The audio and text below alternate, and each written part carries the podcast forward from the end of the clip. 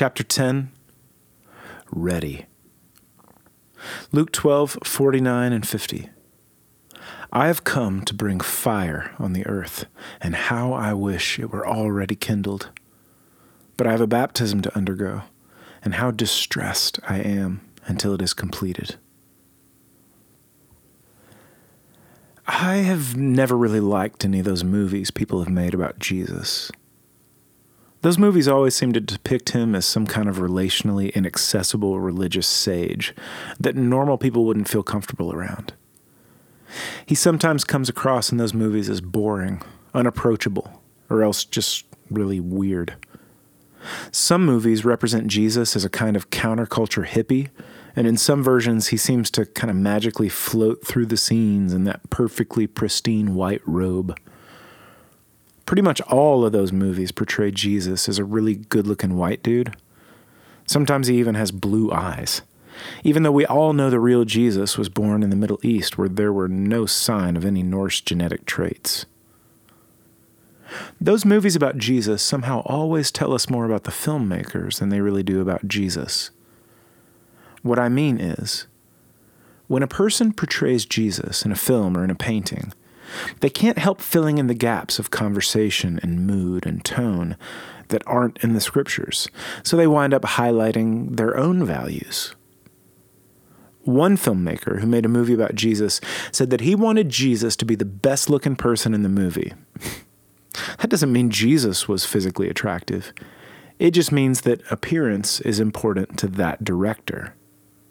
There's actually only one place in the Bible that talks specifically about Jesus' appearance, and that's a prophecy from Isaiah chapter 53, verse 2, which says, He had no beauty or majesty to attract us to him, nothing in his appearance that we should desire him.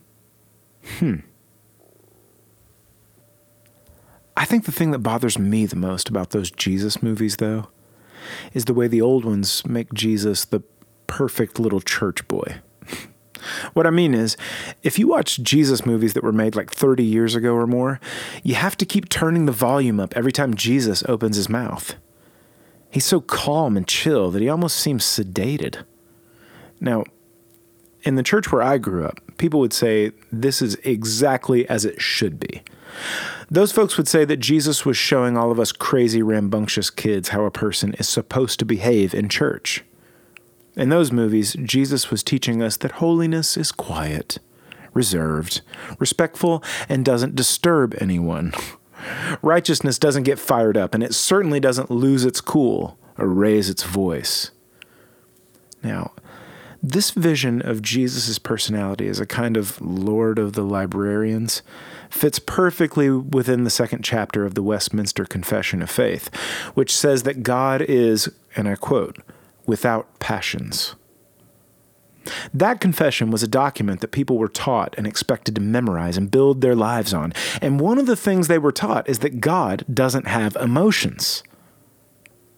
Now, the only problem with that teaching, of course, is, well, the unified testimony of basically the entire Bible. All you have to do is pick that book up and read it to realize that God is the most emotional person in the whole thing. God burns with passion and emotion. He loves, he grieves, he laughs, mocks, cries, and fumes with anger. The kinds of folks who wrote the Westminster Confession would say that describing God as emotional is a way of attributing human characteristics to God. But what if it's actually the other way around? I mean, he was here first. He felt things way before we ever did. Jesus wasn't boring. He wasn't emotionally inaccessible. He wasn't some sort of elitist religious sage that normal people didn't feel comfortable around. All you have to do is pick up the New Testament and read it to realize that Jesus was the life of the party. He told jokes in his sermons and sobbed at funerals. Everywhere he went, crowds appeared, flocking to be near him. Little kids were constantly hanging off of Jesus. And if you've ever spent any time around kids, you'll know that they don't approach boring, disengaged people. One time, the religious leadership sent temple guards to arrest Jesus, and these dudes came back empty handed with huge smiles on their faces. The leadership asked the guards, Where's Jesus? Why don't you have him? And the guards just said, You don't get it. Nobody talks like this guy. He's amazing. Luke tells us in chapter 12 that on one occasion, near the time of the cross, Jesus became very emotional with his disciples. He said, I have come to bring fire on the earth, and how I wish it were already kindled. But I have a baptism to undergo, and how distressed I am until it is completed.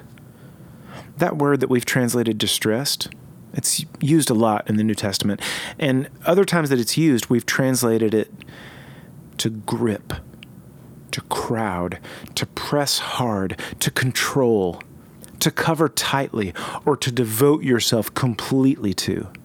Jesus was saying, There's something I have to do, and I'm ready for it right now. I'm focused. I'm gritting my teeth. I'm clenching my fists until it's done. Every fiber of his being and every thought in his brain was bearing down, prepared to face suffering of body and soul, unlike anything we have ever imagined or will ever face. He was going to be racked with pain, brought down with humiliation, and then abandoned to the outer darkness of eternal damnation. I mean, he would be dragged out of the city, cast into the dark, and turned out of God's fellowship. He was going to hell for us. Can you imagine knowing that that would happen to you? Jesus was fuming with emotion. He was boiling over with tension, focus, and readiness. He was ready. He was devoting himself to what was about to happen to him. He was going to the cross. And he said, How distressed I am until it is completed. That word completed is the same word he screamed from the cross when he had paid for all our sin. He opened up his mouth and said, It is finished. He paid for our sin to win us back. He paid to get our sin out of the way. He endured everything so that he could know and love us forever. Is that what he was gearing up for? Is that why he was so emotional? Was there some joy mingled into that distressed focus? Was Jesus clenching his fists for the worst because he was that much closer to having you? Was Jesus really saying, I have to do something? It's going to be the thing that finally brings us together, and I can't wait. I can't sleep until it's finished. We're almost there. I can taste it. Just a little longer until we're together forever. Thank you, Lord. For more on this, get yourself to a quiet place. Read Luke 12, 49 through 53. Think about what Jesus knew he was facing. Think about the fact that he was looking forward to making you his very own. How do you feel knowing how much he longed for you? Go ahead and tell him about it.